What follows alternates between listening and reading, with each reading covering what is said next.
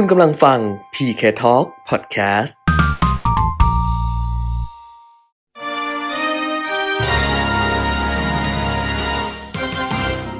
รายการเงินทองต้องรู้ โดยขวัญชนกวุฒิกุลและปิยมิตรยอดเมือง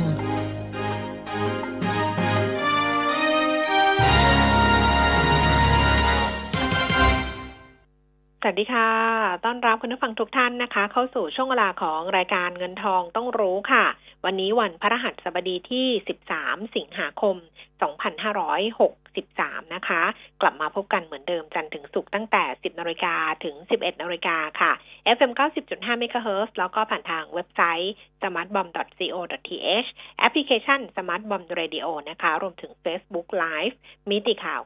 90.5 ด้วยค่ะ คุณผู้ฟังอยู่กับดิฉันขวัญชนกวธิกุลแล้วก็คุณปิยมิตรยอดเมืองค่ะ คุณปิยมิตรคะสวัสดีค่ะ สวัสดีครับ คุณขวัญชนกคุณผู้ฟังครับ ค่ะอ้าววันนี้ดิฉันกำลังไล่อยู่นะว่าอืมมีอะไรค้างที่คุณผู้ฟังส่งมาหรือเปล่า เพราะว่าดิฉันเนี่ยไม่อยู่วันอังคารอังคารนะเอออ่าฮะวันอังคารดิฉันไปถ่ายรายการครับแล้วก็เมื่อวานนี้เนี่ยมันก็เป็นเป็นเทปที่ใช่เอามาฝากคุณผู้ฟังกัน ก็เลยยังไม่ได้ไล่ดูว่าทั้งหมดเนี่ยมีอะไรมีคำถามมีอะไรค้างอยู่ก็ไล่ๆไปเรื่อยๆอะค่ะ แต่ว่าเมื่อวานเนี้ยสำหรับคนที่เอ่อส่งเข้ามาแล้วบอกว่าโอ้ยอยากได้คลิปเต็มไอ้เวลาเราเอาบรรยายอะไรอย่างนี้มาฝากกันวันหยุดอะครับครับ นะ ก็ส่งให้หมดแล้วนะคะ ส่งให้อืมหมดเรียบร้อยแล้ว ยกเว้น ยกเว้นว่า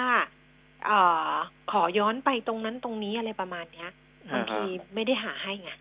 เออ คืออย่างอันล่าสุดเนี่ยมันหาง่ายไงมันรู้ว่าอะไรล่าสุดอย่างเงี้ยใช่ก็ส่งให้เลย แต่พออ่าบอกว่าขอย้อนหลังไปตอนนู้นตอนนี้อย่างเงี้ยบางทีหายากแล้ว ก็บอกว่าลิงก์ไปแล้วเดี๋ยวไปดูเองก็แล้วกันค่ะ หรือ บางทีเนี่ยถามคุณปีมิตรส่งมาในครับไลน์แอดพีเคทอแล้วถามว่าเนี่ยคุณขวัญชนกกับคุณปีมิตรคุยเรื่องนี้ไปเนี่ย ตอนเออวันไหนคะ ขอย้อนหลังด้วย โอ้โหเดี๋ยวว่าแต่มาถามที่หลังเลย เนี่ยเออจบรายการเนี่ยพอจบปุ๊บถามว่าดิฉันพูดอะไรมั่งดิฉันยังจำไม่ได้เลยเดี๋ยวเนี้ยใช่เออยากไปหาให้ก็ไม่ไหวเหมือนกันนะ ไม่ไหวไม่ไหวเออแต่ว่าเออแต่ก็พยายามคือถ้าเกิดอยู่ใน Line at PK Talk อะถ้าเป็นสมาชิก Line แอดเนี่ยเข้าไปดูในไทม์ไลน์ เข้าบ้านไปอะไปดูในอืมไทม์ไลน์อืมพอดูในไทม์ไลน์ใช่ปุ๊บเนี่ยไล่ลงไปเรื่อยๆอะค่ะ มันก็จะต้องเจอ หรืออมว่าเรื่องที่คุยแล้วเป็นเรื่องสำคัญ เพราะว่าใน Line at PK Talk เนี่ยโปรยไว้ให้ว่าวันนี้คุยเรื่องนี้วันนี้คุยเรื่องนี้วันนี้คุยเรื่องนี้แบบเนี้ยนึกออกไหมครับเออแต่ถ้าดิฉันนั่งหาให้คุณเนี่ยก็ไม่ไหวเหมือนกัน เพราะฉะนั้นอืมถ้าเป็นสมาชิก Line at PK Talk แล้วแบบ เอ๊ะฉันพลาดอะไรไปหรือเปล่า เข้าไปดูในไทม์ไลน์อ่าฮะอืมอ่าฮะก็อ่าก็จะหาได้ง่ายขึ้นแล้วก็ช่วยกันก็แล้วกันนะคะครับ อะอันนี้เจอแล้วคำถามที่ค้างอยู่สองสามคำถามเนี่ย เดี๋ยวจะส่งต่อให้นักวิเคราะห์นะคะ วันนี้จะเป็นคุณพิชัยเลิศสุพงกิจค่ะ จากบริษัทหลักทรัพย์ธนาชาติ เพราะฉะนั้นคุณผู้ฟังก็เพิ่มเติมมาได้เลยสำหรับคนที่จะฝากคำถามนะคะ ทางโทรศัพท์ 02 311 5696 ค่ะ 02 311 5696 ทาง Facebook ขวัญชนกวุฒิกุลแฟนเพจนะคะ แล้วก็ทางไลน์ก็เหมือนเดิมก็คือ Line แอด TK Talk นะคะ ช่วงสองวันนี้นักวิเคราะห์ คุยกันกับคุณพิชัยเลิศสุพงกิจจากธนาชาติค่ะ อ่า แล้วเดี๋ยวค่อยว่ากันเรื่องหุ้นทองอะไรต่างๆนานาเพราะเมื่อวานทองนี่ระเบิดระเบ้อเลยทีเดียวอ่าฮะอืม เห็นว่าปรับราคากัน 42 ครั้ง ใช่แหมกำลังจะถามเลยว่าคุณปีมิตรรู้ไหมเมื่อวานเขาปรับราคากี่ครั้งเออเอาเฉลยซะแล้วเมื่อวานสี่สิบสองรอบอืมนี่มากที่สุดแล้วมั้งดิฉันจำได้ว่ามากมันมากเคที่ยสุดมันเคยหนักหนักหนักที่สุดอะสิบเก้าครั้ง อ่ามี 24 ครั้งด้วยยี่สิบสี่มีใช่ไหม24ครั้งแต่ว่าปี 54 นะ อ๋ออ่าปี54ตอนนั้นเออ24ครั้ง แต่ว่าเออเราเราเราถ้าช่วงนั่นใกแหะล้ๆเนี้ยอ่าอย่างที่คุณแก้มบอกอาจจะมีใกล้ๆ20ครั้งเคยมี อืมอือืมมนะนั่แต่นแหละว่าเมื่อวานเนี้ยทำลายสถิติไปที่สี่สิบสองครั้งคือปรับทียิบเลยทีเดียว เดี๋ยวมันอ่าเกิดอะไรขึ้นเดี๋ยวค่อยดูกันละกันค่ะอ่าฮะอ่าฮะอืมคราวก็นี้เอาโควิดก่อนไหมเออจริงๆก็เบื่อเหมือนกันนะนะอืมก็ตัวเลขมันก็เพิ่มขึ้นมาพรุ่งนี้เนี่ย จะแตะ 21 ล้านแล้วอืมนะครับ ก็เราก็จะเห็นมาหลักล้านมาเรื่อยๆอะนะ 19 ล้าน 20 ล้าน แล้วก็พรุ่งนี้จะ 21 ล้าน เพราะว่าวันนี้ 20 ล้าน8แสน7พันก็ยังเพิ่มขึ้นในอัตราวันละ 2 แสนกว่า เพราะฉะนั้นตัวเลขก็จะทะลุ 21 ในวันพรุ่งนี้นะครับ ที่สำคัญสำคัญก็คือยังเป็นประเทศหลักๆอะที่มีผู้ติดเชื้อเพิ่มขึ้นก็คืออินเดียบราซิล แล้วก็ อเมริกานะครับ ที่เกินห้าหมื่นคนต่อวัน อินเดียมาเป็นอันดับหนึ่งหกหมื่นเจ็ดพันคนบราซิลห้าหมื่นแปดอยู่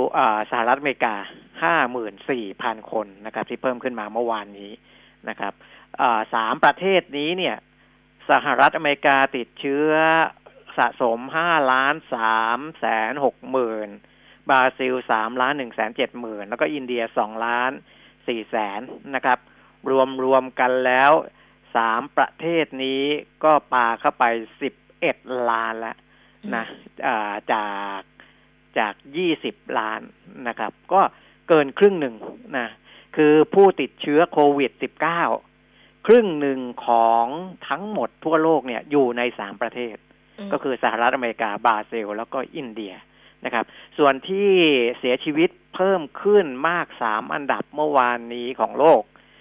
สหรัฐอเมริกามาเป็นอันดับหนึ่งนะครับพันสามร้อยแปดสิบหกคนบราซิลอันดับสองหนึ่งพันหนึ่งร้อยหกสิบสี่คน อินเดียอันดับสามเก้าร้อยห้าสิบคนก็ยังเป็นสามอันดับที่มีผู้ติดเชื้อสูงสุดอยู่นะครับ ที่น่าสนใจคือในเอเชียเรานี่แหละนะครับอ่าซึ่งฟิลิปปินส์เนี่ยหลังจากที่ผู้ติดเชื้อสะสมเขามาแรงตลอดเลยนะ ก็ปรากฏว่าเมื่อวานนี้ ฟิลิปปินส์เป็นประเทศอันดับสองในเอเชียที่มีผู้ติดเชื้อเพิ่มขึ้นมากที่สุดในเอเชียก็คือ 4,444 คน ทำให้โดยรวมแล้วของเอเชียเนี่ยนะครับผู้ติดเชื้อสะสมฟิลิปปินส์สูงกว่าอินโดนีเซียนะฟิลิปปินส์แสนสี่หมื่นสามพันอินโดนีเซียแสนสามหมื่นคนนะครับอันนี้คือในอาเซียนนะ ส่วนในเอเชียอื่นๆ ก็จะเป็นอินเดีย อิหร่าน ซาอุดีอาระเบีย ปากีสถาน บังกลาเทศ ตุรกี อิรักนะครับ ยังอยู่ในตะวันออกกลางเยอะนะครับสำหรับผู้ที่ติดเชื้อโควิดสะสมนะเพราะฉะนั้นเราก็จะเห็นว่าประประมาณนี้แหละนะประเทศที่เรายังต้องพึงระมัดระวังนะครับ เพราะว่าเวลาที่มีตัวเลขผู้ติดเชื้อจากสเตทควอลันทีนเนี่ย ถ้าไปดูลงไปในรายละเอียดก็จะเห็นได้ว่ามาจาก ประเทศที่มีผู้ติดเชื้อเยอะๆของโลกนี่แหละนะครับ อ่า ค่ะก็คือโควิด อืมอ่าคราวนี้ต่อด้วยแหละข้อมูลนะอ่าไปข้อมูลก่อนไหมเดี๋ยวเดี๋ยวทองค่อยมาตบท้ายอีกทีก็ได้ ได้ได้ค่ะไปดูข้อมูลนะคะ ก็ตลาดหุ้นเนี่ยปรับตัวเพิ่มขึ้นกันคึกคักเลยทีเดียว ก็อาจจะเป็นเรื่องของโควิด หรือเปล่าที่ทำให้คึกคักขึ้นมาเรื่องของวัคซีนอะไรเนี่ยเรื่องอะไรประมาณนี้ครับ อ้าว คราวนี้นะ ดูที่ตลาดหุ้นที่นิวยอร์กค่ะ ดัชนีอุตสาหกรรมดาวโจนส์นะคะ เมื่อคืนที่ผ่านมา เพราะว่าเราปิดใช่ไหมเขาเปิดเมื่อคืนนี้ค่ะ ดาวโจนส์เนี่ยเพิ่มขึ้น 289จุด93 จุดนะคะ NASDAQ เพิ่มขึ้น 229จุด42 จุด แล้วก็ S&P 500 เพิ่มขึ้น 46.66 จุดค่ะ ก็ขึ้นกันคึกคักเลยทีเดียว ส่วน ยุโรปนะคะ ลอนดอน FTSE ร้อยปรับตัวเพิ่มขึ้น 125.78 จุด CAC 40 ตลาดหุ้นปารีสฝรั่งเศสค่ะ ปรับตัวเพิ่มขึ้น 45.32 จุด แล้วก็ DAX แฟรงก์เฟิร์ตเยอรมนีนะคะ เพิ่มขึ้นไปร้อยสิบเอ็ดจุดเจ็ดสี่จุดค่ะ อันนี้เป็นซีกของนิวยอร์กแล้วก็ยุโรปที่ปรับตัวเพิ่มขึ้น ในเอเชียเนี่ยส่วนใหญ่ก็คือคึกคักค่ะ โตเกียวนิกเกอิเช้านี้ ขึ้นมาเนี่ย 428.38จุด1.88เปอร์เซ็นต์นะคะ อยู่ที่ 23,272 จุด หังเสียงฮ่องกง 25,245 จุดค่ะ ขึ้นลงเล็กน้อยสลับลบสลับบวกบวกหนึ่งบวกลบหนึ่งอะไรอยู่แถวๆนี้นะแต่ก่อนหน้านี้ก็บวกสักสามสิบกว่าจุดสี่สิบจุดเนี่ยค่ะ แล้วก็ตลาดหุ้นเซี่ยงไฮ้ดัชนีคอมโพสิตเพิ่มขึ้นสิบสี่จุด อยู่ที่สามพันสามร้อยสามสิบสี่จุดค่ะ คราวนี้ก็ย้อนกลับมาดูความเคลื่อนไหวของตลาดหุ้นบ้านเรา ซึ่งเช้าวันนี้นะคะ ตลาดหุ้นบ้านเราเนี่ยก็ปรับตัวเพิ่มขึ้น สำหรับ index นะคะ โดยล่าสุด 10นาฬิกา15 นาทีค่ะดัชนีราคาหุ้น 1,349.02 จุดเพิ่มขึ้น 12.18 จุด 0.91เปอร์เซ็นต์มูลค่าการซื้อขาย 14,240 ล้านบาทเซ็ตตี้ค่ะ 877.35 จุดนะคะ เพิ่มขึ้น 10.58 จุด 1.22เปอร์เซ็นต์มูลค่าการซื้อขาย 8,650 ล้านบาทค่ะหุ้นที่ซื้อขายสูงสุด สิบอันดับวันนี้กวาดตาดูเร็วๆเนี่ยกลับมาเป็นหุ้นใหญ่เนี่ยค่อนข้างจะเยอะแล้วเหมือนกันนะ อันดับที่หนึ่งค่ะ AOT ห้าสิบหกบาทยี่สิบห้าสตางค์เพิ่มขึ้นไปสามบาทนะคะเคแบงแปดสิบแปดบาทห้าสิบเพิ่มขึ้นสามบาทยี่สิบห้าสตางค์มิ้นยี่สิบเอ็ดบาท เพิ่มขึ้นแปดสิบสตางค์สีตังโกรฟค่ะ STGT เจ็ดสิบเก้าบาทห้าสิบลดลงหกบาทยี่สิบห้าสตางค์ แบงก์กรุงเทพ 108 บาท ปรับตัวเพิ่มขึ้น 4 บาท ปตท 38 บาท เพิ่มขึ้น 50 สตางค์ Advance 190 บาท 50 ลดลง 2 บาท CPF 33 บาท เพิ่มขึ้น 25 สตางค์ STA 26 บาท 50 ลดลง 1 บาท แล้วก็ SCB ไทยพาณิชย์ 73 บาท ปรับตัวเพิ่มขึ้น 2 บาท 25 สตางค์นะคะ อัตราแลกเปลี่ยนค่ะ ดอลลาร์บาทเช้าวันนี้ 31 บาท 2 สตางค์ต่อดอลลาร์สหรัฐนะคะ เดี๋ยวค่อยดูราคาทองคำไปดู เพราะว่าเดี๋ยวจะพูดราคาทองคำต่อเนื่องไปเลย ดูราคาน้ำมันก่อน 45 เหรียญ 27 เซนต์ลดลงไป 16 เซนต์เวสต์เท็กซัส 42 เหรียญ 56 เซนต์เพิ่มขึ้น 3 เซนนะคะ แล้วก็ดูไบ44 เหรียญ 92 เซนเพิ่มขึ้น 91 เซนต์ค่ะ ส่วนราคาทองคำเช้าวันนี้นะคะ ก็ยังไม่ปรับราคานะคุณเปรมมิตรเพิ่งปรับครั้งเดียวนะ ตั้งแต่ใช่เช้าคือเนี่ยนะคะ ก็จริงๆเจอคลื่นลมแรงไปแล้วเมื่อวานเออวันเนี้ยเริ่มเข้าสู่ภาวะนิ่งๆสงบแล้วๆสวันงบนี้นิ่งๆ คลื่นลมะสงบอะประมาณนั้นนะเออราคาทอง1,936เหรียญต่อออนซ์ค่ะ ก็เป็นราคาในบ้านเราเช้าวันนี้โค้ดราคาตอน 9โมง33 นาทีนะคะ ครั้งแรกอืมครั้งเดียวยังไม่เปลี่ยนนะคะ ก็ราคาทองคำแท่งรับซื้อคืนบาทละ28,300 ขายออก 28,400 ทองรูปพรรณขายออก 28,900 นะคะ ก็ไม่เปลี่ยนแปลงจากเมื่อวานนี้ยังเป็นราคาที่เท่ากับราคาปิดเมื่อวานนี้อยู่ค่ะครับอืมวันไหนนะ วันวันวัน วันที่สิบใช่ไหมวันจันทร์อะวันจันทร์ที่อ่าฮะสิบที่เราไปที่เราไปประชุมที่ไอยูเนเต็ดตึกยูเนเต็ดที่ใช่สีลใช่มใช่ที่เห็นคนเยอะๆเอนั่นน่ะอคนตกกเนี่ระยจาผยมคนผมเล่าให้คุณผู้ฟังไปแล้วเล่าฟังไปแล้วไปแล้วเมื่อวานวันที่สิบใช่เอ็ดไหมเออเออ แล้วคุณปิมีเขาก็ถามดิฉันบอกว่า อันนี้เออเขามาซื้อหรือมาขายดิฉันบอกเออเขาไม่น่ามาซื้อนะออเพราะว่าราคาทองยังแพงอยู่ดิฉันว่าเขามาขาย เพราะว่าเขากลัวขายราคานั้นไม่ได้ แล้วเห็นไหมเขาขายวันนั้นน่ะถูกแล้วนะ อ่าใช่ใช่ไหมเพราะใช่ว่าถ้าเขารอเนี่ยเขาก็จะได้เขาก็จะขายราคานั้นน่ะไม่ได้ราคาเมื่อวันที่สิบเนี่ยไม่ได้แล้วใช่เอใช่อแต่คราวเนี้ยเมื่อวานเนี้ยมันปรับราคาเนี่ยสี่สิบสองครั้งด้วยกันนะคะอืมอืมคือจริง ๆ ผมก็อ่าพูดถึงมุมมองของนักวิเคราะห์ในระดับโลก เมื่อวันที่สิบเอ็ดเหมือนกันวันที่คุณอืมแก้มไม่อยู่เนี่ยค่ะนะว่าผลกระทบที่จะมีผลต่อราคาทองคำแล้วทำให้มันพลิกกลับจากที่มันขึ้นขึ้นขึ้นขึ้นอยู่ กลายเป็นปักหัวลงเนี่ย คือเรื่องของวัคซีนอืมเพิ่งพูดไปเมื่อวันที่สิบเอ็ดเองคุณแก้มอืเออ รัสเซียเออก็มาเลย ปรากฏว่าพอรัสเซียเนี่ยประกาศนะจริงๆอ่าถือว่าเซอร์ไพรส์เหมือนกันอืมเพราะว่าก่อนหน้านี้อะคือทุกประเทศเนี่ย อ่า ใหญ่ ๆ ของโลกเนี่ยนะไม่ว่าจะเป็นในอเมริกายุโรปจีน หรือว่ารัสเซีย ก็ทดลองวัคซีนกันทั้งนั้นอืมนะผลิตเอ้ยก็ก็คือทำออกมานะเพื่อที่จะทดสอบกันทั้งนั้น แต่ไม่คิดว่ารัสเซียจะชิงประกาศว่าอ่าใช้ได้ผลแล้วนะสำเร็จแล้วขายโอ้แล้วสำจะเร็จขายแล้วเออประสบความสำเร็จแล้วก็จะผลิตออกมาเป็นพันอืมล้านโดสเลยนะอืมเออที่จะขายทั่วโลกเนี่ยก็เลยอ่าเรื่องนี้ก็กระทบกับทองรุนแรงจอืริงมๆนะเพราะว่าราคาทองในตลาดโลกนี่ โอ้โห ลงเป็นเท่าไหร่ล่ะ เป็นเอ่พันอบาทอะในในราคาบ้านเราเป็นพันอะโอ้เออ บาทละพันหกอะลงใช่อะลงทีเดียวอะนั่นแหละนะก็มันก็เลยกระทบมานะร้อยร้อยกว่าดอลลาร์ต่อร้อยกว่าเหรียญต่อออนอะเออร้อยสิบห้าร้อยสิบห้าเหรียญเออใช่เออเคยบอกนั่นคุณแหละผู้ฟังแล้วว่าถ้าราคาอัตราแลกเปลี่ยนมันแบบ ถ้าคิดแบบไม่ต้องคิดมากนะอืมคิดแบบไม่ต้องคุณผู้ฟังไม่ต้องดราม่าใส่ดิฉันนะว่าอุ้ยเป็นการคำนวณที่ไม่ถูกต้องอะไรอย่างเงี้ย คือคิดแบบชาวบ้านชาวบ้านคิดตรงไปตรงมานะออเปลี่ยนแปลงทุก เอ่อสิบเหรียญนะเท่ากับร้อยบาทอืมเออ ถ้าสิบเหรียญน่ะเปลี่ยนขึ้นลงสิบเหรียญอย่างเงี้ยก็เปลี่ยนร้อยบาทนี้มันประมาณร้อยสิบห้าเหรียญมันก็เป็นพันอยู่แล้วล่ะ เออ เออนะนั่นแหละลงไปหนักนะครับ ทีนี้ไอ้เรื่องวัคซีนเนี่ย คือรัสเซียประกาศเนี่ยอ่า ที่มันส่งผลรุนแรง เพราะอะไรถึงแม้ว่าผู้เชี่ยวชาญหลายคนจะบอกว่า โอ้ย ประกาศความสำเร็จเร็วอย่างนี้เนี่ย มันไม่ค่อยชัวร์นะ เพราะว่าอืมอืมการทดลองวัคซีนเนี่ย มันต้องทดลองกับคนมากขึ้นมากขึ้นเรื่อยๆ แต่เข้าใจว่าวัคซีนของของรัสเซียเนี่ย พอเขาทดสอบได้ระดับหนึ่งเขาดีใจมากไงเขาเอาเลยแหละ โอ้เอาเลยนะและการที่รัสเซียชิงประกาศเนี่ย สิ่งที่มันจะส่งผลต่อเนื่องมาก็คือว่า สหรัฐอเมริกาก็ดี จีนก็ดีเนี่ย จะอยู่นิ่งไม่ได้แล้วอืมตอนนี้ทั้งสองประเทศเนี่ยดิ้นแล้วบอกเฮ้ย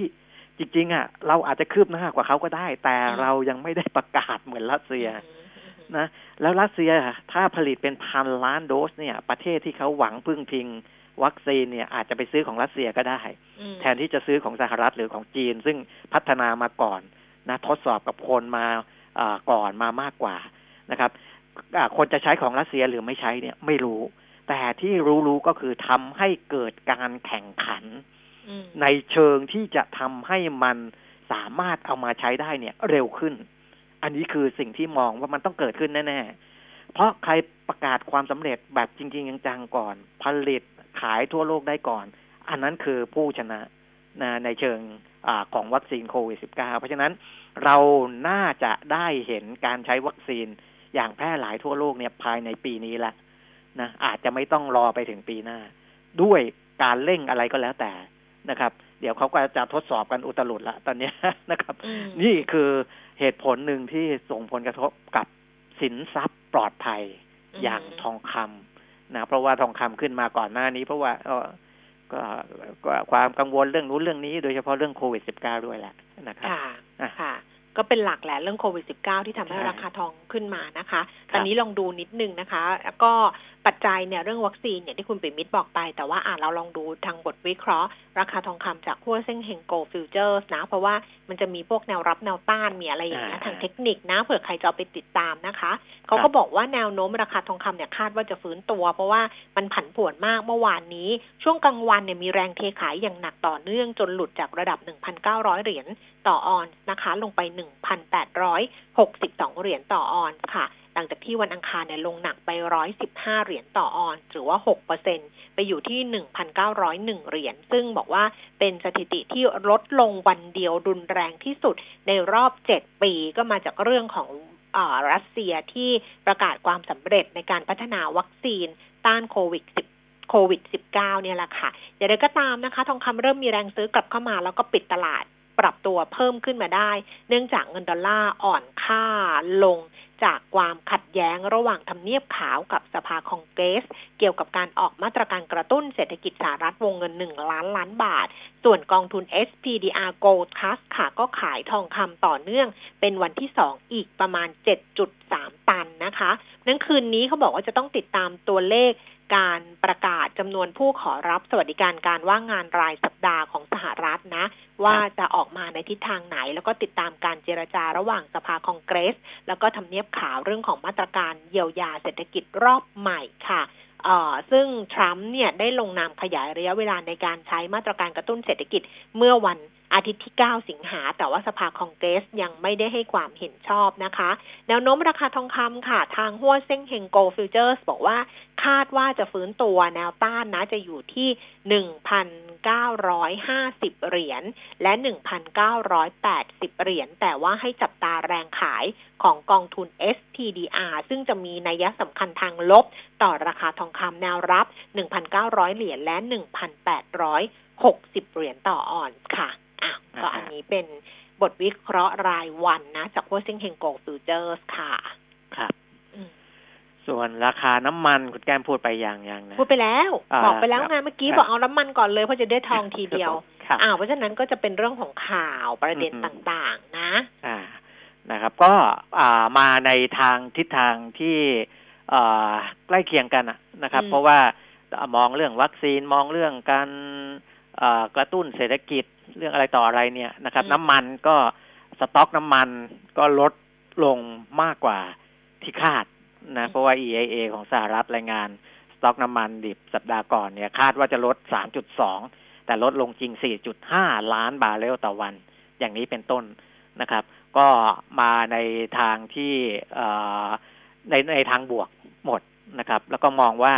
ไตรมาสสองเนี่ย เศรษฐกิจน่าจะต่ำที่สุดไปแล้วจริง ๆ นะวันก่อนนักวิเคราะห์เอ่อคุณชัยพรอืมนะครับในวันอังคารก็บอกว่าอ่าอย่างนั้นแหละนะมุมมองทั่วโลกตอนนี้ก็กลับมาเชื่อว่าผ่านจุดต่ำสุดไปแล้ว เพียงแต่ว่าการเพิ่มขึ้นในไตรมาสสามไตรมาสสี่เนี่ย อันนี้แล้วแต่มุมมอง บางคนอาจจะบอกว่าฟื้นเร็ว บางคนอาจจะบอกว่าฟื้นช้า ถ้ามองว่าฟื้นเร็วก็จะอ่าเป็นรูปเหมือนคล้าย ๆ ตัววีนั่นแหละนะอืมเพราะว่า เพราะว่าหางข้างล่างอะมันจะแหลมๆหน่อยอืมแต่บางคนบอกฟื้นช้าก็จะเป็นบอกว่าเป็นตัวยูอืนะมก็คือข้างล่างจะอาทอดยาวออกไปนิดหนึ่งแล้วก็ฟื้นขึ้นมานะครับอ่าที่บอกว่าเป็นรูปเครื่องหมายถูกแบบอ่าไนกี้อะคไนล้ายๆกี้ไนกี้เออคือเอออ่าขึ้นขึ้นโค้งช้าๆลงไปเนี่ยเอออัอันนั้นอาจจะยังมีอยู่นะอืมแต่ว่าตอนเนี้ย พอเรื่องวัคซงวัคซีนมันเร่งตัวมากขึ้นเนี่ย คนจะมองตัวยูกับตัววีมากขึ้น นะครับ อันนี้มันก็เลยส่งผลมาถึงอ่าภาพรวมในเศรษฐกิจการเงินที่เราเห็นเห็นกันอยู่ตอนนี้เอนะอครัแต่บมันจะทันหรือเปล่าไม่รู้เนาะคือเออคือมันจะทันกับไอ้มันจะทันกับไอ้ความความเปราะบางของธุรกิจแบบ SME หรืออะไรอย่างนี้หรือเปล่าไม่รู้เนาะคือไอ้รายใหญ่ดิฉันว่าเขาก็รอดแหละเขาก็คงจะรอดอะรอบนี้เนาะลายลายที่เป็นลาย จริงเมื่อก่อนเนี่ยเวลาเราคุยกันเราก็จะบอกว่าโอ้โหใหญ่เกินบางทีก็เหนื่อยอืมเอ่อกลางกลางๆเนี่ยก็จะกลางกลางๆก็เหมือนจะแกนแกนๆน่ะ คือจะอ่าโตก็ไม่โตจะเล็กก็ไม่เล็กอ่าลายเล็กนี่แหละบางทีมันคล่องตัวแต่คราวเนี้ยลายเล็กที่มันอยู่รอบได้นี้จไม่ใช่ริงๆเออไม่เออรอบเนี้ย คือรอบเนี้ยลายเล็กที่อยู่ได้ต้องเป็นลายเล็กที่มันไม่มีความความมันต้องมีความแข็งแกร่งประมาณหถูนึ่กงอะถูกเนาะถ้าลายเล็กที่เป็นการที่เปราะบาง มาก ๆ อะไรอย่างเงี้ยค่ะอืมมันไม่ไหวจริงนะคุณเปียคือคือลายเล็กเนี่ยแกนต้องแข็ง เออนะแกนต้องแข็งคือคือแกนแกนธุรกิจแกนขอก็งเขาคืออะเงินน่ะอ่าก็คือ business เงิน model ด้วยแหละเขาเขาเขาอืมต้องชัดต้องแน่นนะครับอืมแต่ว่าถึงแม้จะโอนเอ็นไปเนี่ย ถ้าเศรษฐกิจมันฟื้นเร็วนะแกนแต่ตอนเนี้ยมันปัญหาคือ โควิด เนี่ยมันพอมันลากยาวจริงๆอะถ้ามันจะฟื้นอย่างแข็งแกร่งจริง ๆ เนี่ย มันควรจะไอเรื่องท่องท่องท่องเที่ยวอะไรเงี้ยมันควรจะมาใช่ได้เร็วไงแต่ตอนเนี้ยอืมที่มันติดอยู่ผมติดอยู่อย่างหนึ่งก็คือว่ามันยังเดินทางกันไม่ได้ไม่ได้นี่แหละ มันพึ่งพาอืมในประเทศอย่างเดียวเนี่ย มันอืมมันจะถามถามว่ามันจะแข็งแกร่งจริงไหมมันก็ยังไม่จริงหรอกนะอืมเพราะยังไงเราต้องพึ่งพาส่งออกกับการท่องเที่ยว เพียงแต่ว่าไอ้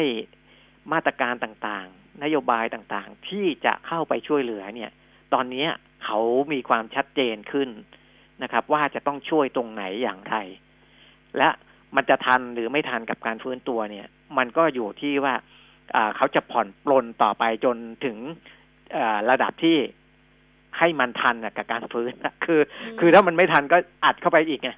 อืมก็ช่วยเยียวยายืดเข้าไปอีกนะอืมตอนนี้อ่ารัฐมนตรีก็พร้อมทำงานเต็มที่แล้วอืมนะครับ เพราะว่าเมื่อวานนี้เข้าถวายสัตว์ นะปฏิญาณตนในการการเข้ารับตำแหน่งแล้วเรียบร้อยนะตอนนี้วันนี้รัฐมนตรีหลาย ๆ คนเนี่ยก็เข้าไปตามตามสถานที่ที่เราเองนะกระทรวงกระทรวงอะไรต่างๆ ที่จะเข้าไปรับงานแล้วนะครับ ก็ดูแล้วมีความคึกคักพอประมาณเลยนะสำหรับคอรมอใหม่ที่จะเข้าไปสำหรับบ้านเรานะ อันนี้ก็ลองดูนะครับว่าจะ สามารถที่จะผลักดันอะไรออกมาได้อีกหรือเปล่าตอนนี้นะครับจะเหลืออะไรให้ทำแบบเหลือเหลือมาตรการอะไรอีกไม่รู้เนาะเออแบบอืมก็ทางทางกระทรวงการคลังเองจริง ๆที่มีการชงเข้าไปก็อ่าอย่างที่บอกอะเรื่องยืดนู่นยืดนี่นะอืมในเกี่ยวกับ SME หรือในเรื่องของภาษีนะครับ เรื่องอะไรอย่างเงี้ยโอ้โหเรื่องพูดพูดถึงภาษียังไม่ได้อืมจ่ายเลย ไม่ได้ยื่นแบบต้องเลยต้องนั่นแหละนะอืมดังนั้นเอ่อแล้ววันก่อนต้องสัมภากรก็ทวงแล้วนะสัเอามละภากรบอกว่าภาษีอ่าฮะเงินได้บุคคลธรรมดาจนถึงเมื่ออาทิตย์ที่แล้วหรือต้นสัปดาห์ที่แล้วเนี่ยค่ะ ยังไม่ได้ยื่นอีกสองล้านรายนะดิฉันอ๋อจะเป็นใช่หนึ่งใช่ใช่ดิฉันจะเป็นหนึ่งในสองเราล้านก็เป็นหนึ่งในนั้นใช่ใช่ยังไม่ได้จ่ายยังไม่ได้ยื่นเพราะฉะนั้นอย่าลืมนะคะคุณผู้ฟังใช่แล้วก็มันจะมีภาษีที่เขาช่วยเหลือในเรื่องของการนำเข้าเครื่องจักรอะไรพวกเนี้ยทางคลังก็ออกมาย้ำอีกทีหนึ่งนะ ว่ายังมีอยู่นะ มันเอามาผลิตไม่ได้ อ่า คือเอาเครื่องจักรเข้ามาแล้วมันจะผลิตเออขายแมวที่ไหน ก็ตอนนี้มันอืมกำลังทิศทางมันจะเริ่มดีขึ้นแล้วนี่ไงเออนะฮะมันเขาก็บอกมันแล้วขายใครอะ เออ เออ มันก็ยากนะอ่าฮะอืมมันก็ลำบากไอ้มาตรการอย่างเงี้ยแล้วไอ้มาตรการที่ดีที่สุดอะคือมาตรการที่ต้องทำให้เกิดที่ต้องทำให้เกิดการจ้างงานอะ อืก็ไม่รู้ว่าเขาจะทำไงแต่มันต้องทำให้มันเกิดการจ้างงานนะคุณเปียมิตรต้องให้คนใช่มีงานทำใช่อะเออ่าอฮะต้องให้คนมีงานทำอืมนั่นแหละนะครับ อันนี้ก็เป็นเป็นเรื่องที่อ่า ก็เดี๋ยวรอดูมาตรการของคอรมอชุดใหม่ว่าจะมีอะไรออกมาอีกหรือเปล่านะครับอืมแต่ถ้าไปดูผลการดำเนินงานของบริษัทจดทะเบียนเนี่ยอืมนะครับ อย่างที่บอก ตอนนี้เริ่มมาเยอะแล้วนะคือเอ่อออกมากันกันพอสมควรแล้วล่ะ นะแต่ว่าที่ผมดูเนี่ยมันก็ยังเป็นไปอย่างที่เคยตั้งข้อสังเกตไว้นะค่ะว่าบางบริษัทเนี่ย แทนที่จะไม่ได้รับผลกระทบแล้ว ก็ยังดูดีด้วยค่ะนะยังดูดีด้วยหรือที่ได้รับผลกระทบอะ มันก็คาดไว้ก่อนหน้านั้นแล้วไงคือคิดว่าจะติดลบอยู่แล้วจะติดลบมากหรือน้อยอืมนะหลาย ๆ บริษัทติดลบน้อยกว่าที่คาดนะครับ หรืออย่างเนี้ยที่มีแจ้งเข้ามาของวันนี้ไว้โลจิสติก เนี่ย โอ้กำไรเพิ่มขึ้นเยอะมากเลยไตรมาสที่สองเนี่ยอืมเออเอ่อกะจากปีที่แล้วไตรมาสสองกำไรเก้าจุดสี่ล้านค่ะ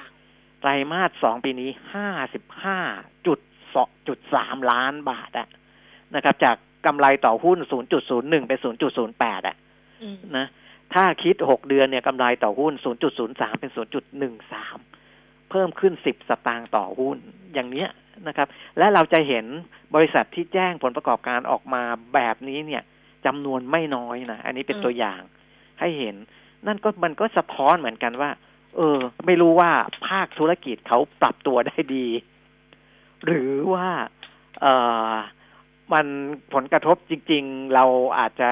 คาดไว้หรือว่าวิตกกังวลไปเกินกว่าที่มันจะเป็นจริงไม่รู้อ๋อไม่ไม่หรอกไอ้ผลกระทบว่ามันเกิดอยู่แล้ว แต่ว่าอืมบางทีเนี่ย อันนี้ต้องอันนี้สำหรับบางบริษัทนะคะ ไม่ได้อ่าฮะพูดถึงกรณีของ Wise Logistics นะเพราะเราไม่ได้ไปครับดูงบการเงินเขาว่าข้างในเนี่ยใจในอืมเขาเป็นยังไง แต่บางบริษัทเนี่ยพอเขาเห็นมันขึ้นอยู่กับการการทำงาปรันบขตัอวงของผู้บริหารน่ะ ของอืมผู้บริหารของ CEO ของ CFO ของทีมเขาอะ เพราะว่าเขาจะไปควบคุมด้านรายจ่ายกันหมดคุณเปรมิตรอืมคือเขารู้อยู่แล้วว่า ถ้าบริษัทไหนที่รายได้เขาโตใช่ไหมถึงรายเขาอ่าฮะมองไปแล้วว่ารายได้เขาโต ยังได้ยังได้อยู่ยังทำมาหากินได้อยู่ เขาก็ควบคุมรายจ่าย เพราะเขาคิดว่ามันมันไม่แน่ว่ามันจะเกิดอะไรขึ้นอะไรประมาณเนี้ยหรือการปรับปรับปรับเปลี่ยนอ่าธุรกิจภายในไปไปไปขยับให้มันมีรายได้เพิ่มขึ้น หรือประคองรายได้ไว้ แต่ว่าที่แน่ๆก็คือว่าทุกบริษัทเนี่ยควบคุมเรื่องของค่าใช้จ่ายหมดเลย คืออมบริษัทไหนถ้าเราเห็นนะคะ ว่าคุมค่าใช้จ่ายไม่ได้เนี่ยก็มีนะ เอาไม่ลงเหมือนกันนะ คือเออถ้าเออเอาไม่ลงอะไรอย่างเงี้ย อันเนี้ยน่าน่ากังวล เพราะว่ารายได้ครับคุณไม่เพิ่มแต่ว่ารายจ่ายคุณกดไม่ได้ แต่อืมบางบริษัทเนี่ยถึงว่าเทียบกับปีที่แล้วอะค่ะเขาเขาอาจจะกำไรลดลง แต่เขาก็ยังแฮปปี้ที่เขารักษา รักษาตัวเลขเป็นกำไรไม่ได้ขาดทุน เพราะว่าเขาไปคุมซีกของรายจ่าย อันเนี้ยพิสูจน์ฝีมือ CEO CFO เลยแหละว่า จะดูเรื่องของ โครงสร้างทางการเงินอะยังไงอืมไอ้ไตรมาสสองเนี่ยนะอ่าฮะแต่ว่าอ่าต้องไปดูไส้ในอีกทีนะ เพราะเราไม่รู้ว่า พอมันเป็น bottom line แล้วอะไอ้ข้างในเขาทำอะไรไปบ้างเราไม่รู้ไงใช่เออมันก็มันก็อาจจะมันก็อาจจะเป็นแบบไม่ไม่ไม่ได้พูดถึงกรณีใดกรณีหนึ่งนะ แต่บางอ่าฮะบางทีมันอาจจะแบบว่า เอ๊ะมันชั่วคราวหรือเปล่า มันกำรายได้กำไรพิเศษ การรับรู้อะไรพิเศษ หรือว่าตัดขายอะไรหรือเปล่า เพราะก็มีหลายบริษัทที่ไม่ไหวแล้วก็ขายทรัพย์สินออกไป อืม เออ อย่างเงี้ยอื มมันก็ไม่ใช่ใจได้จากการดำเนินงานไงต้องไปดูอะค่ะ ก็ครับไตรมาสสองก็ท้าทายนักลงทุนกับนักวิเคราะห์เหมือนกันอ่าฮะเออ ที่ต้องไปดูว่ามันเกิดจากอะไรมันเรื่องอะไรนะคะอืมแต่นี้พูดถึงรัฐมนตรีใหม่เนี่ยนะอืมเขาก็บอกว่าเร็วๆนี้นะทางซีกคลังเนี่ยทางครับซีกคลังคุณปรีดีดาวฉายเนี่ยนะคะรัฐมนตรีว่าการกระทรวงการคลังเขาบอกเร็วๆนี้เนี่ย คุณปรีดีก็จะเชิญผู้บริหารระดับสูง ของหน่วยงานในสังกัดกระทรวงการคลังทั้งหมดเนี่ยเข้าร่วมประชุมเพื่อออ่ามอบนโยบายนะคะครับบอกว่าสัปดาห์นี้จะไปสักการะสิ่งศักดิ์สิทธิ์อะไรเงี้ยแล้วก็จะเข้าไปทำงาน แต่ว่า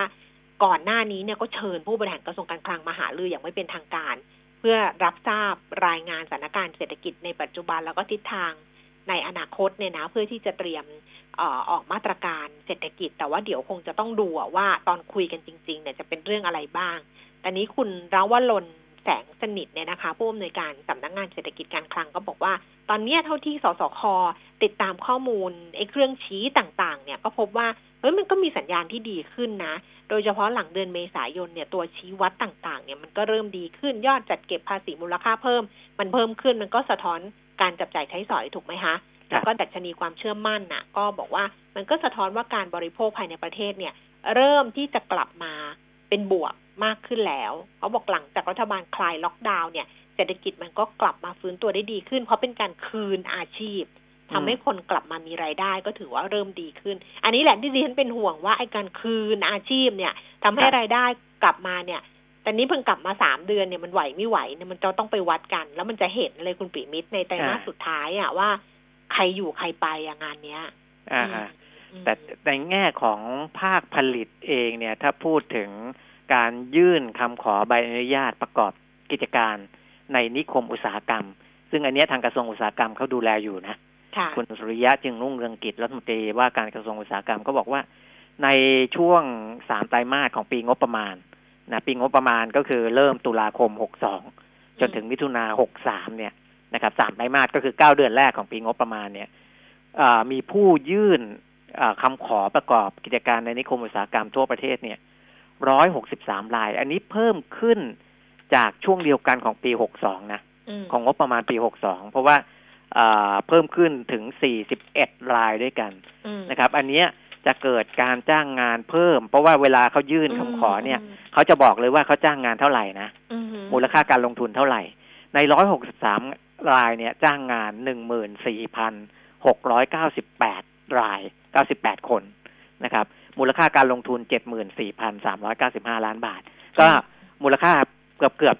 75,000ล้านค่ะจ้างงานเกือบเกือบหนึ่งหมื่นห้าพันคนอ่าตัวเลขกลมๆประมาณนั้นค่ะนะครับ อันนี้คือเป็นในทิศทางที่ดีขึ้นแม้ว่าจะสะดุดในช่วงอ่าที่มีการระบาดของโควิดหนักๆอะนะอืมแต่ก็ยังถือว่ามีผู้ประกอบการที่อ่า ยื่นเข้ามาก็ยังมีการจ้างงานเออแบบอะไรอย่างเงี้ยใช่ใช่เนาะเออส่วนใหญ่อยู่ในอุตสาหกรรมเครื่องมือแพทย์ อุตสาหกรรมเหล็ก และผลิตภัณฑ์โลหะ อุตสาหกรรมยานยนต์และการขนส่ง ยาง พลาสติก หนังเทียม แล้วก็อุตสาหกรรมเครื่องยนต์ เครื่องใช้ไฟฟ้าพวกนี้นะอันนี้คือ แต่ก็ก็อุตสาหกรรมพวกนี้ส่วนใหญ่เขาจะอยู่ในนิคมอยู่แล้วนะเพราะว่ามันสะดวกในเรื่องของสาธารณูปโภคพื้นฐานหรืออะไรต่าง แต่เราก็นะครับต้องเราก็ต้องปรับตัวด้วย เราก็ต้องไม่เลือกไม่เลือกเยอะด้วยๆถูกเราก็ต้องเงื่อนไขน้อยๆด้วย บางทีดิฉันก็ยังเจอคนที่แบบเงื่อนไขเยอะๆนู่นก็ไม่เอานี่ก็ไม่ได้นั่นก็ไม่ได้อะไรแบบเนี้ยอืมมันอืมตอนนี้มันอะไรทำได้ก็ต้องทำอะในค่ะการทำงานนะนะใช่อะไรทำได้เออก็ต้องดิฉันนะ เนี่ย วันนั้นที่คุยกันในวันวันวันที่เราไปอัดเทปรายการอะจำได้ไหมแล้วก็เออหลังจากอัดเทปเสร็จก็ไปนั่งกินข้าวกัน แล้วพี่จิ๊กนวรัตน์ก็เล่าให้ฟังว่า พี่จิ๊กก็ต้องตื่นตีห้าแบบเนี้ยอืมคือถึงแม้ว่าจะมีงานอย่างน้องช่างหน้าคนหนึ่งนะคุณผู้ฟัง วันนั้นน่ะก็ก็ก็ก็ดึกนะที่ฉันก็ไล่เขาบอกว่าเอ้ยกลับไปนอนได้แล้วเขาบอกไม่เป็นไรเดี๋ยวลูกก็ขับรถให้เพราะเขามีงานต่อตีสามอืมเขามีงานตอนตีสามเขาบอกไม่เป็นไรเดี๋ยวให้ลูกขับรถคือต้องช่วยกันอะไรเงี้ยลูกก็จะมาขับรถให้ แต่ว่าถามว่างานตอนตีสามต้องไปทำไหมอะใช่ป่ะมันก็ต้องทำไงโดยที่งานอันเนี้ยเลิกก็เลิกก็หลังสามทุ่มแล้วแล้วเดี๋ยวตีสามต้องไปต่ออีกงานหนึ่งแบบเนี้ยา เออ แต่มันก็ต้องดูด้วยนะ เราก็ไม่อยากให้เขาขับรถไงแล้วเขาก็บอกเดี๋ยวลูกเขาขับให้เออเราก็สบายใจ มันต้องคือมันต้องมันต้องพอคือไปเจอลูกหนี้บางทีเยอะๆเราก็บอกโหแบบไม่ทำงานเลยอย่างเงี้ยมเออ ล่าสุดที่มีลูกหนี้มายืนบนเวทีนี่เทปยังไม่ออกอากาศนะอ่าฮะเดี๋ยว เดี๋ยวเล่านิดเดียวเขาไม่ว่าหรอกคือมีคนในบ้านทั้งหมดอะแปดคนอืมอืมแปดคนทำงานคนเดียวอืมเออทำงานคนเดียวโดยที่ คนที่ทำงานเนี่ยก็เป็นรปภเงินเดือนประมาณรายได้เดือนละหมื่นแต่ว่าอีกเจ็ดคนเนี่ย คือทำงานไม่ได้เพราะเป็นเด็กไป เป็นเด็กไปหนึ่งสองสามสี่ห้าคนเป็นเด็กไปห้าคนอืมมเออ อีกสองคนซึ่งเป็นวัยทำงานก็ทำงานไม่ทำงานทำงานไม่ได้ทำอ่าคนฮะเดียว เออ มันอืมเป็นแบบเนี้ย เพราะฉะนั้นอะไรที่มันทำได้อะค่ะ มันก็ อย่าไปเลือกมากแต่เนี่ยพูดในรายการนี้ไม่ค่อยมีประโยชน์ไงเพราะส่วนใหญ่เขามีเนี่ยเขาก็ส่งมาว่าคุณกู้นี่จองไม่ได้ค่ะเออออะไรแบบเนี้ย อืมนะพูดไปก็ไม่มีประโยชน์แต่ขอถือว่าขอให้ดิฉันได้บ่นนิดนึงกันละกันว่าว่าอย่าไปเลือกดิฉันยังไม่เลือกเลยถ้าเกิดใครมีงานมาให้ทำนะตอนนี้คุณปิมิตรทำหมดเลยอะาฮะเออาฮะทำหมดเลย แล้วก็ใช้ตามสภาพนะคะ ไม่ใช้แบบเยอะเกินไป เอา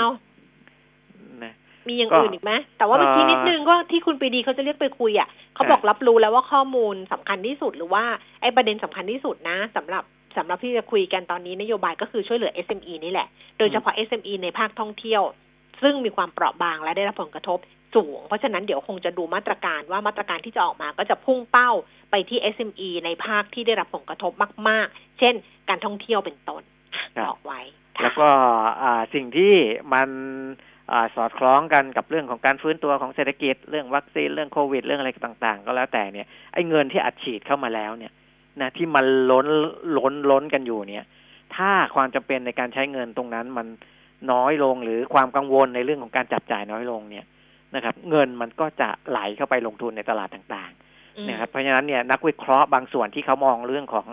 อฟันฟลอเรื่องของการไหลของเงินเนี่ย เขาก็ยังมองว่ามันมีแรงหนุนทุกตลาดนะ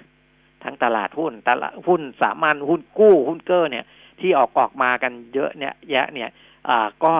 จะไม่ได้เป็นกังวลมากนะัก เพราะดอกเบี้ยมันต่ำและเราจะอยู่ในภาวะดอกเบี้ยต่ำเนี่ย ต่อเนื่องไปอีกระยะหนึ่งนะถึงแม้ทุกอย่างความเชื่อมั่นอะไรจะดีขึ้นก็แล้วแต่นะเพราะฉะนั้นเนี่ยเงินมันจะวิ่งจากดอกเบี้ยต่ำไปสู่ดอกเบี้ยที่สูงกว่า เพราะฉะนั้นตราสารการเงินต่างๆ ที่ออกมาในช่วงนี้ก็เลยอสอดคล้องกับภาวะ อของเงินในระบบด้วยนะครับประมาณนี้แล้วกันนะครับ ค่ะ จริง ๆ ก็มีข้อมูลต่างๆ ที่กำลังทยอยไหลมา แต่ว่าเดี๋ยวเอาไว้คุยกันวันพรุ่งนี้ก็ได้ครับวันนี้เขาก็จะมีแถลงตัวเลขนู้นนี่นั่นนะแต่จะมีความเชื่อมั่นของนักลงทุนอะไรด้วยนะครับ ก็เดี๋ยวรอดูอีกที เพราะว่าอาจจะไม่ทัน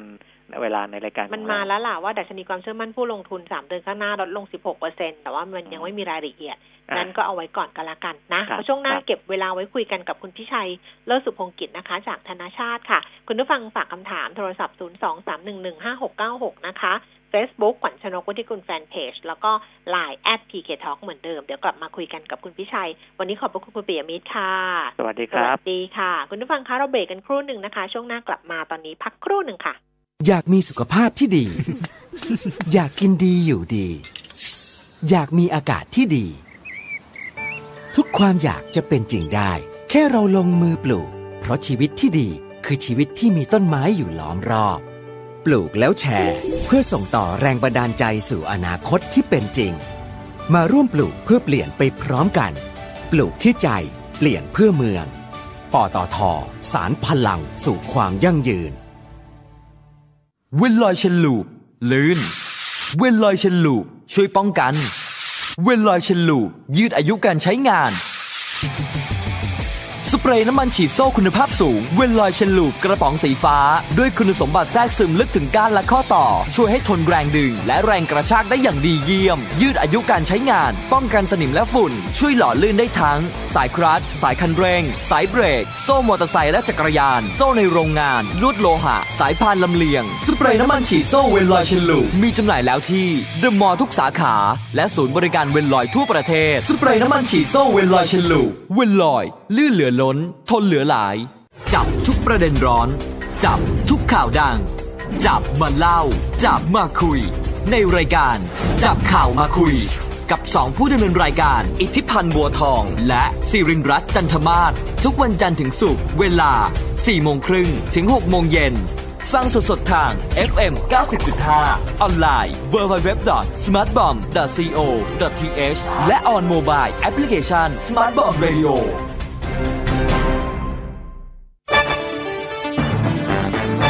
มิติข่าว 90.5 สะท้อนทุกเรียมมุมของความจริง สนับสนุนโดย น้ำมันเครื่องเวลลอย ลื่นเหลือล้น ทนเหลือหลาย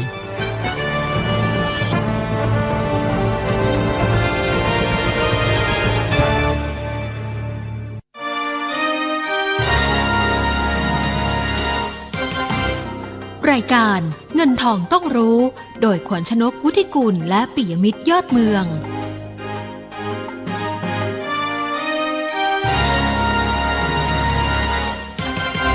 ช่วงที่สองของเงินทองต้องรู้ค่ะ เดี๋ยวเราดูภาพรวมการซื้อขายของตลาดหุ้นไทยแต่ชนีราคาหุ้นล่าสุดนะคะ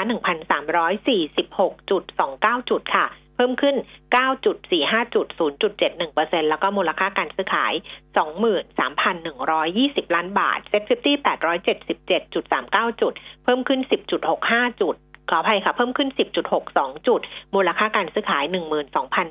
12,720 ล้านบาทนะคะ ดูวันนี้แล้วเนี่ยหุ้นใหญ่ ๆ ก็กลับมาทำการซื้อขายติดอันดับท็อป 10 มากขึ้น เดี๋ยวไปคุยกันกับคุณพิชัยเลิศสุพงกิจนะคะ ถึงทิศทางของตลาดหุ้นแล้วก็ใครจะฝากคำถามเพิ่มเติมก็ฝากเข้ามาได้ทั้งสามช่องทางคุณพิชัยรอสายแล้วนะคะ คุณพิชัยคะสวัสดีค่ะ สวัสดีครับ คุณแก้มครับค่ะอ่าดูภาพรวมการซื้อขายของตลาดหุ้นบ้านเรานิดนึง ตอนนี้เหมือนกับว่าแรงลงทุนในหุ้นใหญ่กลับมาอีกครั้งหนึ่งเนาะอ่าจริง ๆ ผมคิดว่าเป็นเป็นเทรนด์หลัก ๆ เลยก็คือว่ากระแสเงินทุนเนี่ยไหลออกจากสินทรัพย์ปลอดภัยแล้วก็ไปไหลเข้าตัวสินทรัพย์เสี่ยง โดยเฉพาะในหุ้นที่เคยถูกกระทบหนักๆ จากตัวโควิดนะครับอ,อันนี้ก็เนื่องจากมุมมองบวกต่อการพัฒนาวัคซีนโควิด -19 นะแล้วก่อนหน้านี้ก็เป็นเรื่อง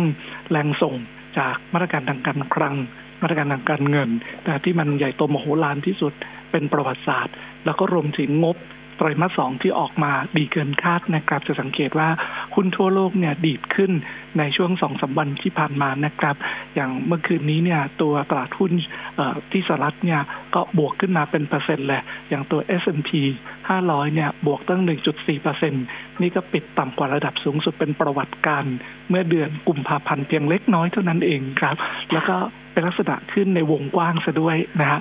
น่าสังเกตว่าสินทรัพย์ปลอดภัยถูกขายทำกำไร ตั้งแต่เมื่อวันอังคารนะครับ เช่นทองคำที่เคยพีคตรง 2,062 เหรียญต่อออนเนี่ย ตอนนี้ก็ลงมาเคลื่อนไหวอยู่แถว 1,936 เหรียญต่อออนนะก็ลงมาประมาณ 6%หรือตัว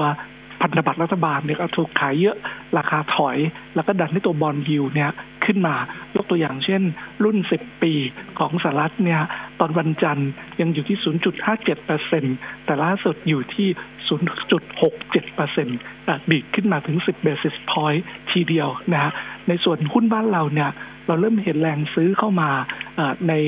กลุ่มธนาคารในกลุ่มท่องเที่ยว ตั้งแต่เมื่อวันอังคารละนะ แล้วก็ดันให้ดัชนีล่าสุดวันนี้ก็ทะลุตรงแถวๆหนึ่งสามสี่ศูนย์ได้สำเร็จนะครับ แม้จะมีแรงขายทำกำไรออกมาเยอะก็ตามที แต่เราคิดว่ามุมมองบวกต่อเรื่องการพัฒนาวัคซีนเนี่ยช่วยให้ทั้งสองกลุ่มเนี่ยยังมีแรงหนุนอยู่โดยเฉพาะยิ่งในกลุ่มธนาคารที่ยังเทรดอยู่ประมาณไม่ถึง 0.6 เท่า ของมูลค่าตามบัญชีครับเป็นคิดว่าในกลุ่มแบงค์เนี่ยด้วย valuation ที่ยังดูโอเค แล้วราคาหุ้นยังขึ้นน้อยกว่าตลาดรวมเนี่ยวันนี้เป็นพระเอกเลย บวกขึ้นมาสองเปอร์เซ็นแล้วก็หนุนให้ตลาดแกว่งขึ้นนักขนาดนี้ครับ ค่ะ แล้วทิศทางต่อไปล่ะคะ คุณพี่ชัยมันจะมีย่อไหมหรือว่ามันจะไปต่อได้สักแค่ไหน นี่ก็เริ่มย่อระหว่างวันแล้วนะฮะเพราะหลาย ๆ ตัวขึ้นมาเร็วว่าไม่ได้ขึ้นวันนี้วันแรก มาตั้งแต่วันอังคาร แล้วหยุดเว้นวักไปวันหนึ่ง วันนี้ก็ยังเห็นต่ออีกข้างหนึ่งเราเห็นเลยว่าหุ้นที่เคยเด่นกว่าตลาดเยอะ ๆ เนี่ยถูกขายทำกำไร แม้ว่างบเนี่ยจะออกมาดีก็ตามทีนะะเช่นพวกอิเล็กทรอนิกส์ นะเช่นพวกอย่างพิมพ์มารีนนะอย่าง DCC คือเอาว่าคนเนี่ยขายทำกำไรในหุ้นที่ขึ้นมาเยอะๆ แล้วก็ไปช้อนในหุ้นที่ยังเป็นยังขึ้นน้อยที่เราเรียกว่าแลกกาดเพลนะฮะแต่อย่างไรก็ดีออย่าเพลินนะต้องดู valuation ประกอบด้วย เพราะบางตัวงบก็ดีอยู่มาก แต่ขายต้องกำไรจนหลุดแนวรับทางเทคนิคเลยทำให้มีคนขายตัดขาดทุน ตามออกมาด้วยนะเราเราก็มองว่าเป็นโอกาสซื้อถ้าถ้าเป็นลักษณะนี้นะครับอืมนั้นกลยุทธ์การลงทุนก็คือก็เลือกซื้อแบบนี้เหมือนเดิม ใช่นะในกลุ่มแบงก์ยังพอมีอัพไซด์แต่หลาย ๆ ตัวเนี่ยขึ้นมาเร็ว จนกระทั่งกำลังจะชนแนวต้านเส้น 75 วันละนะเช่นแบงก์เชฟตรง 108.5 เป็นแนวต้านระยะสั้นนะไทยพาณิชย์ตรง 74 เป็นระยะสั้น อย่างนี้เป็นต้นครับค่ะอะ ไปลองต่อที่คำถามของคุณผู้ฟังนะคะ ท่านแรกสองท่านเลยมาเนี่ยดิฉันเชื่อว่าคุณพิชัยเนี่ยไม่น่าจะได้ดูหุ้นตัวนี้เพราะว่าหนึ่งคือเพิ่งเข้ามาด้วยแล้วก็สองอยู่ใน MAI ด้วยลองดูกันละกัน IIG ได้ดูไหมคะ ไม่ได้ดูไม่ได้ดูใช่ไหมเพราะฉะนั้นข้ามเนาะข้ามเนาะไปที่แนวต้านแล้วก็แนวโน้มของ AOT ค่ะ อืม AOT เนี่ยด้วยตีมที่เราคุยกันเลยครับอตอนนี้กำลังขึ้นมาทดสอบตั้งแต่ห้าสิบตรง ห้าสิบเจ็ดสลึงจนถึงห้าสิบเจ็ดห้าสิบเนี่ย เป็นเขตแนวต้านละนะฮะถึงแม้จะมีมุมมองบวกต่อเรื่องการพัฒนาวัคซีนเนี่ย แต่ผมคิดว่าไม่เร็วนะกว่าจะฉีด กว่าจะเริ่มผลิต กว่าจะเริ่มฉีด ให้คนค่อนโลกได้เนี่ยต้องใช้เวลาอีกเป็นปี เป็นคนจำนวนคนเดินทางกว่าจะกลับไปสู่ภาวะ ก่อนโควิดเนี่ยผมคิดว่าอย่างเร็วอีกสองปีเป็น AOT อ่าก็เล่นขึ้นมาบนความคาดหวังล้วนๆเป็นดีดขึ้นมาแรงเป็นวันที่สองต้องระมัดระวังกับแรงขายทำกำไรระยะสั้นตรงบริเวณห้าสิบเจ็ดห้าสิบครับ ค่ะ โนเบิลน่าลงทุนไหมคะอืมพวก property ก็ก็ดูยังเหนื่อยอยู่ คนต้องปรับตัวให้มีเอ่อตัวแนวราบมากขึ้นเพราะตัวนี้เราไม่ได้ cover ฮะแต่ขออนุญาตไม่ให้ความเห็นดีกว่า ค่ะค่ะ แนวรับของ BEM ค่ะ BEM ตอนนี้เพิ่งเพิ่งทะลุตรงเส้น 25 วันซึ่งอยู่ที่ 9.05 ขึ้นมานะครับตรงที่เปิดแก็บไว้คือ9ทวน แนวรับเส้น 5 วัน 10 วันไล่ขึ้นมาใกล้ ๆ กัน ตรง 8 บาท 90 นะ เอาว่า 9 บาทถึง 8 บาท 90 เป็นเขตแนวรับครับ ค่ะแนวโน้มเป็นยังไงบ้างคะดีฮะเราเห็นตัวคนที่ขึ้นทางด่วนใกล้เคียงกับภาวะปกติละ ในเดือนล่าสุดจากที่ติดลบเยอะในช่วงที่เราล็อกดาวน์นะครับ พอค่อยๆ คลายล็อกเนี่ยเดี๋ยวนี้เราสัมผัสได้เลย เราขับรถขึ้นทางด่วนเนี่ยเริ่มติดมากขึ้น แต่ยังไม่ได้ติดเหมือนกับที่ปกตินะครับ คิดว่าภายในเดือนสองเดือนเนี่ยตัวเลขก็จะดีขึ้นรวมถึงรถใต้ดินด้วย ตอนนี้อยู่สักเฉลี่ยสักสามแสนเที่ยวก็ก็ยังขาดทุนอยู่ แต่ทิศทางก็ค่อยๆ ดีขึ้นเป็นลำดับเป็นลำดับ แล้วก็มีลุ้นเรื่องการประมูลรถไฟรถไฟฟ้า สายสีส้มส่วนต่อขยายกลับเป็นถ้าย่อลงมาต่ำกว่า 9 บาทคิดว่าโอกาสที่ดีที่เก็บสะสมเพิ่มครับ ค่ะแนวโน้มแล้วก็แนวรับนะคะ เคแบงค์ค่ะ กลุ่มแบงค์เคแบงค์เคแบงค์เพิ่งทะลุนะตรงบริเวณ 84 ขึ้นมาตั้งแต่เมื่อวันอังคารตอนนี้ยกค่อยๆยก ตอนนี้แนวรับอยู่ที่ตรงแถว 86 ครับ นะเร็วกว่านั้นก็คือเส้น 25 วันที่เพิ่งทะลุขึ้นมา ซึ่งอยู่ที่ตรง 87 บาท ในขณะที่แนวต้านเนี่ยยังห่างจากตรง 75 วัน ซึ่งอยู่ที่ตรง 93 บาทครับ ค่ะ แนวต้านแล้วก็แนวโน้มของซีฟโก้ค่ะซีฟโก้เสาเข็มนะคะตอนนี้ถอยลงมาใกล้เคียงแนวรับที่ตรง 6 บาท 50 ครับ ในขณะที่แนวต้านสั้นอยู่ตรงแถวบริเวณใกล้ 6 บาท 80 ครับ ค่ะ แนวรับของ IVL ค่ะ IVL น่าสนใจไหมน่าเข้าซื้อไหม อืม ตั้งหลักจนน่าจะแน่นแล้วเนาะตรงแถว 24 บาท 50 24 บาท 60 แถวนี้เป็นเขตแนวรับนะครับ ยังยังเป็นลักษณะการแกว่งย่ำถามอยู่ และสำหรับคนที่รับความเสี่ยงได้เนี่ยผมคิดว่าเป็นตัวหนึ่งที่จะได้ประโยชน์จากการฟื้นตัวของเศรษฐกิจโลกครับ ราคาที่ผ่านมาได้สะท้อนมุมมองลบไปค่อนข้างเยอะ จะสังเกตว่าเป็นแบบนี้หมดเลยในกลุ่มพวกปิโตเคมีและโรงกลั่นครับแนวต้านแล้วก็แนวโน้มของดูโฮมค่ะ ดูโฮมงบออกมาต่ำกว่าที่นักวิเคราะห์ประเมินไว้นะครับ วันนี้ก็เลยกดลงมาก็หวาดเสียวเหมือนกัน เพราะว่าหลุดตรงเส้น 25 วัน ซึ่งอยู่ที่ตรง 11 บาท 90 นะ แต่ตอนนี้พยายามตีตื้นขึ้นมาตรง 12 บาท นะ ตรงตรงแถวแถวต่ำกว่า 12 เนี่ยก็จับตาดูดีๆ แต่คิดว่าเป็นสถานการณ์ชั่วคราวครับ นะลงมาตรงแถวๆนี้